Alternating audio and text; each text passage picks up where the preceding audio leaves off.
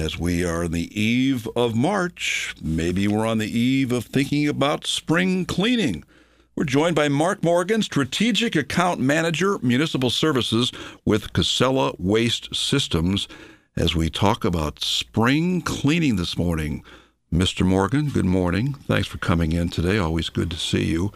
Hey, let me start with this, that uh, before we get to spring cleaning, what's the effect of a really, really windy night, and now a windy day, on the trash pickup for you and your people? Well, uh, the wind, as you can imagine, does have an effect uh, when people are putting their, their carts out. We heard that a few weeks ago when we had that, that nasty storm. Uh, maybe that was just last week. Um, Time but flies. It does. Um, but yeah, wind is can be troublesome, uh, depending on how much you have in your cart. Is it out there empty? The wind can blow it. I was talking with a gentleman, it might have been uh, yesterday, who was... Uh, sharing how his cart gets regularly blown into the road and on occasion gets hit. Um, so actually that was something that was on my list to talk about today. You brought a list? Wow. Yeah, I, I have I a list. I just thought it was just two guys sitting around chewing the fat. No, well, there's a little but, bit of fat chewing for sure. But well, uh, well, let's go into that. So when you get a day like today, and I think the wind's going to pick up this morning, probably come down this afternoon. We've all seen it. On a windy day, you drive down the street and half the trash cans are on their side, and sometimes trash is on the street. What do you recommend? How do people handle that without making a mess? Well, I think part of it is just making sure that you're keeping an eye on the weather. I mean, people's carts are their responsibility. Make sure that they're being put out appropriately at the right time. Uh, very often what a lot of folks do is they're leaving them out at the end of their driveway. So when you have a day like this and you have an empty cart, possibly, you could have a cart that gets blown into the street. If you do have cart damage as a result of you know, whatever, fill in the blank. Um, please give us a call. Our number is eight six zero, four two three, four five two seven, so we can schedule a repair of that cart. Um, if you're a community like here in Windham where the, you know, you've got a Windham cart, um, we can help you out with that as well. So just give us a call and we can uh, we can get that scheduled and get it repaired or replaced depending on what's going on. One little sidebar is that when I first asked that question, I was going to say your guys in the trucks on a windy day like this, and I caught myself. I was politically correct because it got me thinking, I don't know, do you have women driving those trucks, or is it all guys in this area? No, they, we have some fantastic women driving trucks. Um, I correct myself too, and I, I say drivers um, because we have some amazing women and we have some amazing men doing the work that they do every day. And, and I'm glad you brought this up because something that I don't think people realize is the work that goes on inside the cab of that truck. Um, I drove around with a gentleman, uh, his name is Carlos. He works here in uh, Windham. This is one of his routes. And it's amazing. He stops at a cart. We have a tablet in the truck. So if your cart is out, Carlos then hits okay, picks up the carts, dumps the carts, and um, goes on to the next stop. So each stop is recorded as picked up. So he's stopping, using a tablet, using a robotic arm, and driving. Um, he's not doing all of this at the same time. He's extremely safe, but there's a lot going on inside the cab of that truck. It's really amazing. The other thing that people don't realize is to make things more efficient and to keep some trucks off the road, we use something called a split body truck. A split body truck is exactly that. It's if you look at the back of the truck, you can see that the it is split, not in half. It's usually a sixty forty uh, split. So we can pick up both recycling and trash using the same truck. We'll get calls on occasion with residents saying, "Why why bother recycling? You're putting it all in the same truck." And although the the question or statement is kind of true that yes, we are using the same truck, that truck um, has the ability to dump in two separate compartments. Uh, and so the driver takes care of that, services two different cans at the same time, keeps trucks off the road, and efficiently collects that material, and then it's dumped for trash. Then we go over to the recycling facility and dump the recyclables. So there's a lot going on uh, with trucks and those drivers. It's it's not just slinging garbage cans anymore. It is a, it's a much more technological situation. So, Mark, you in a spring cleaning mode now? Well, it's still winter, you know. It well, it's funny because I'm from northern New Hampshire, and you know, to hear the ski report from Wachusett in a couple of weeks, my wife and I are actually going to Bethlehem to do some some snowshoeing with a a group of visually impaired people. It's a little town, you know. It's a very little town. If you blink, you've gone through it. Um, but even up there, there's very little snow, so it's. Uh, It's amazing how winter has been this uh, this year here in New England. So, all right, how's this tie into your theme for February twenty-ninth of spring cleaning? Well, kind of to jump on what you just asked about, am I spring cleaning? I mean, I, not really. I haven't gotten into that mode yet, but it's coming. Um, one, there's a couple of things that I've learned here in, in Eastern Connecticut, and one thing is uh, wet basements. Um, very often people have wet basements, and as a result sometimes that affects maybe some carpeting, maybe some boxes, and now you got to get rid of something that uh, was being stored in your basement. Um, maybe you've got some clothes down there. I, I don't know, fill in the blank again, but um, you're trying to get rid of stuff. Some things that jump out in my mind in spring cleaning, it is clothes. Very often people will go through and swap out their winter clothes for warmer weather clothes. Um, if you are getting rid of clothes, please donate them locally. Um, there are several good organizations here in Windham and, and throughout the region. Uh, the other thing you can do is there are several boxes around town that clothing can be easily placed in.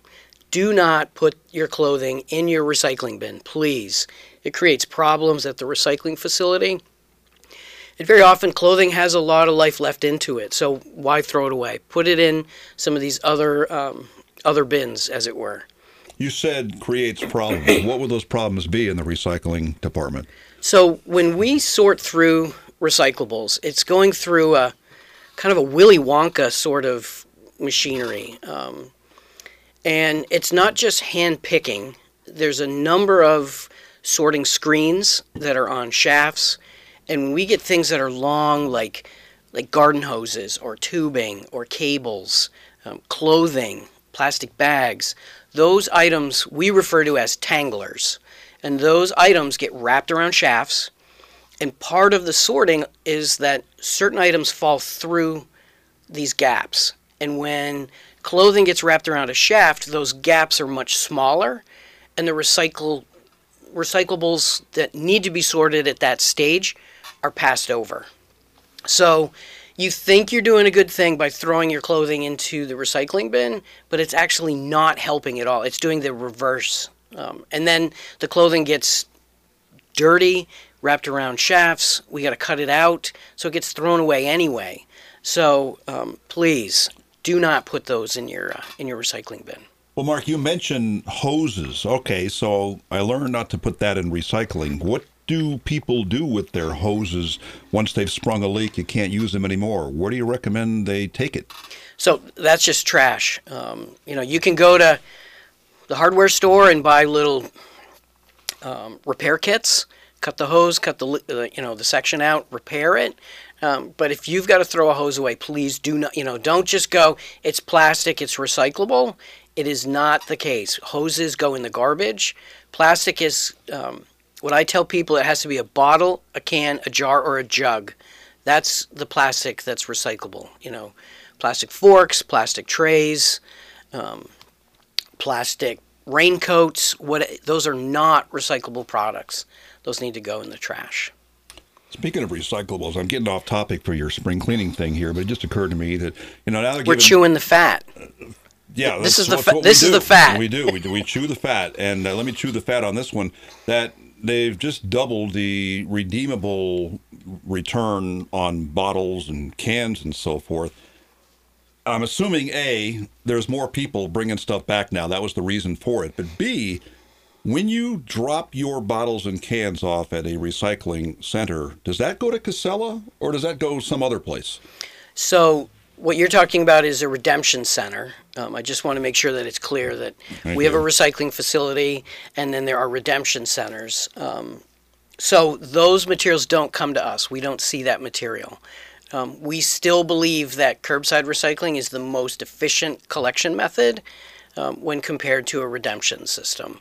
You know, this way we have one truck coming and picking up everything instead of having everybody driving around um, finding a redemption. There isn't a, there's some opportunities for return here in Eastern Connecticut, but it's challenging to uh, to get rid of redeemables here in Eastern Connecticut. All right, what else you got on spring cleaning?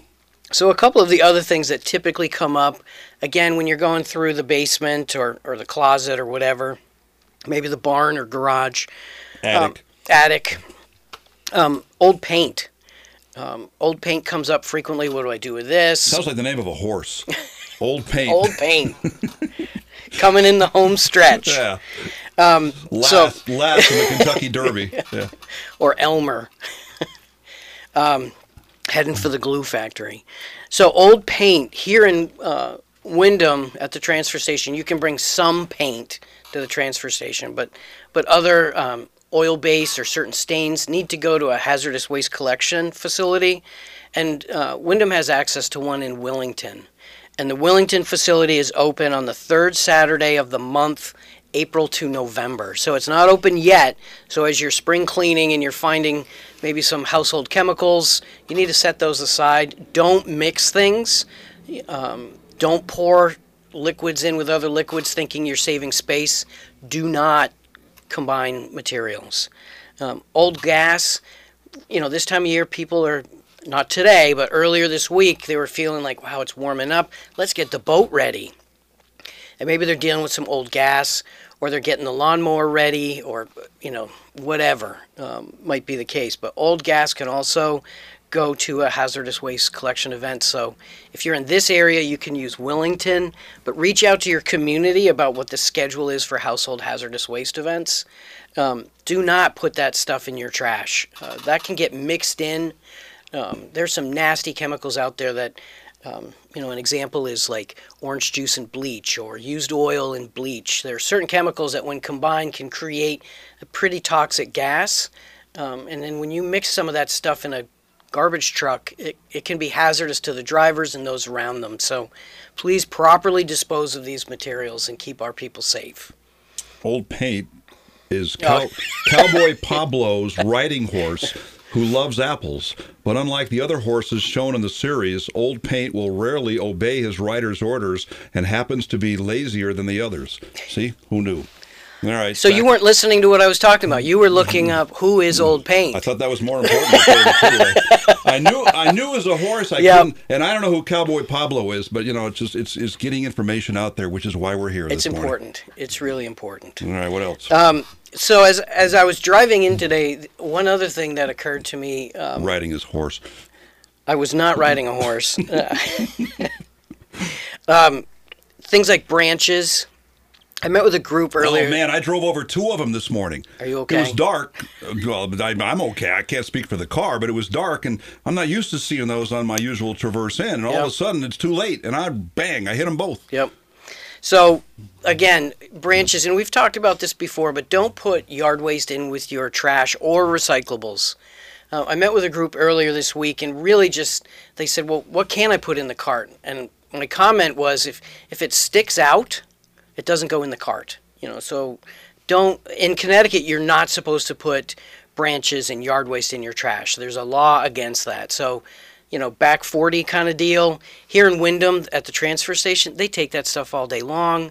Uh, there are options. So I think often people just don't know what the right course of action is. So if you don't know, call and ask. Uh, like I said, you can call us at eight six zero, four two three, four five two seven, or you can call your town and just ask, what are my options for, for branches? The other one that I noticed on my way in this morning, not on Old Paint, um, broken mailboxes, um, you know, rotten posts and things of that nature. Don't put your old mailbox in the recycling bin. Um, just as I mentioned before, if it's sticking out of the cart, it makes it difficult to dump. Um, and very often mailboxes, you know, might be a, a metal container. Those should be brought to your transfer station, not put in your recycling bin. So um, take advantage of some of the access that you have with your municipal transfer stations, get to know the good people running those facilities, and manage some of these tricky waste items. So, you know, as we're thinking about um, spring, and t this morning I was kind of reflecting on Leap Day and this this notion of, wow, I, I get an extra day. Is there is there anything that I can do that might be different? And, and it just made me think, well, what is Leap Day? And Leap Day is kind of a correction of an imperfect calendar.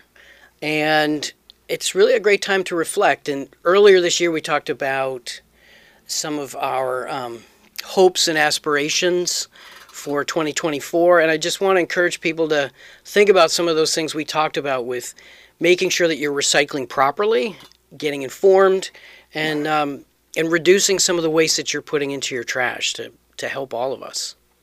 Good way to wrap things up with Marc Morgan, Strategic Account Manager, Municipal Services at Casella Waste Systems. Marc, have a happy Leap Day today. You too, and make sure you're out there leaping around. I'm looking forward to seeing that. I have to leap over some of those branches on the roads, too. fourteen W I L I Willimannick and ninety-five point three F M.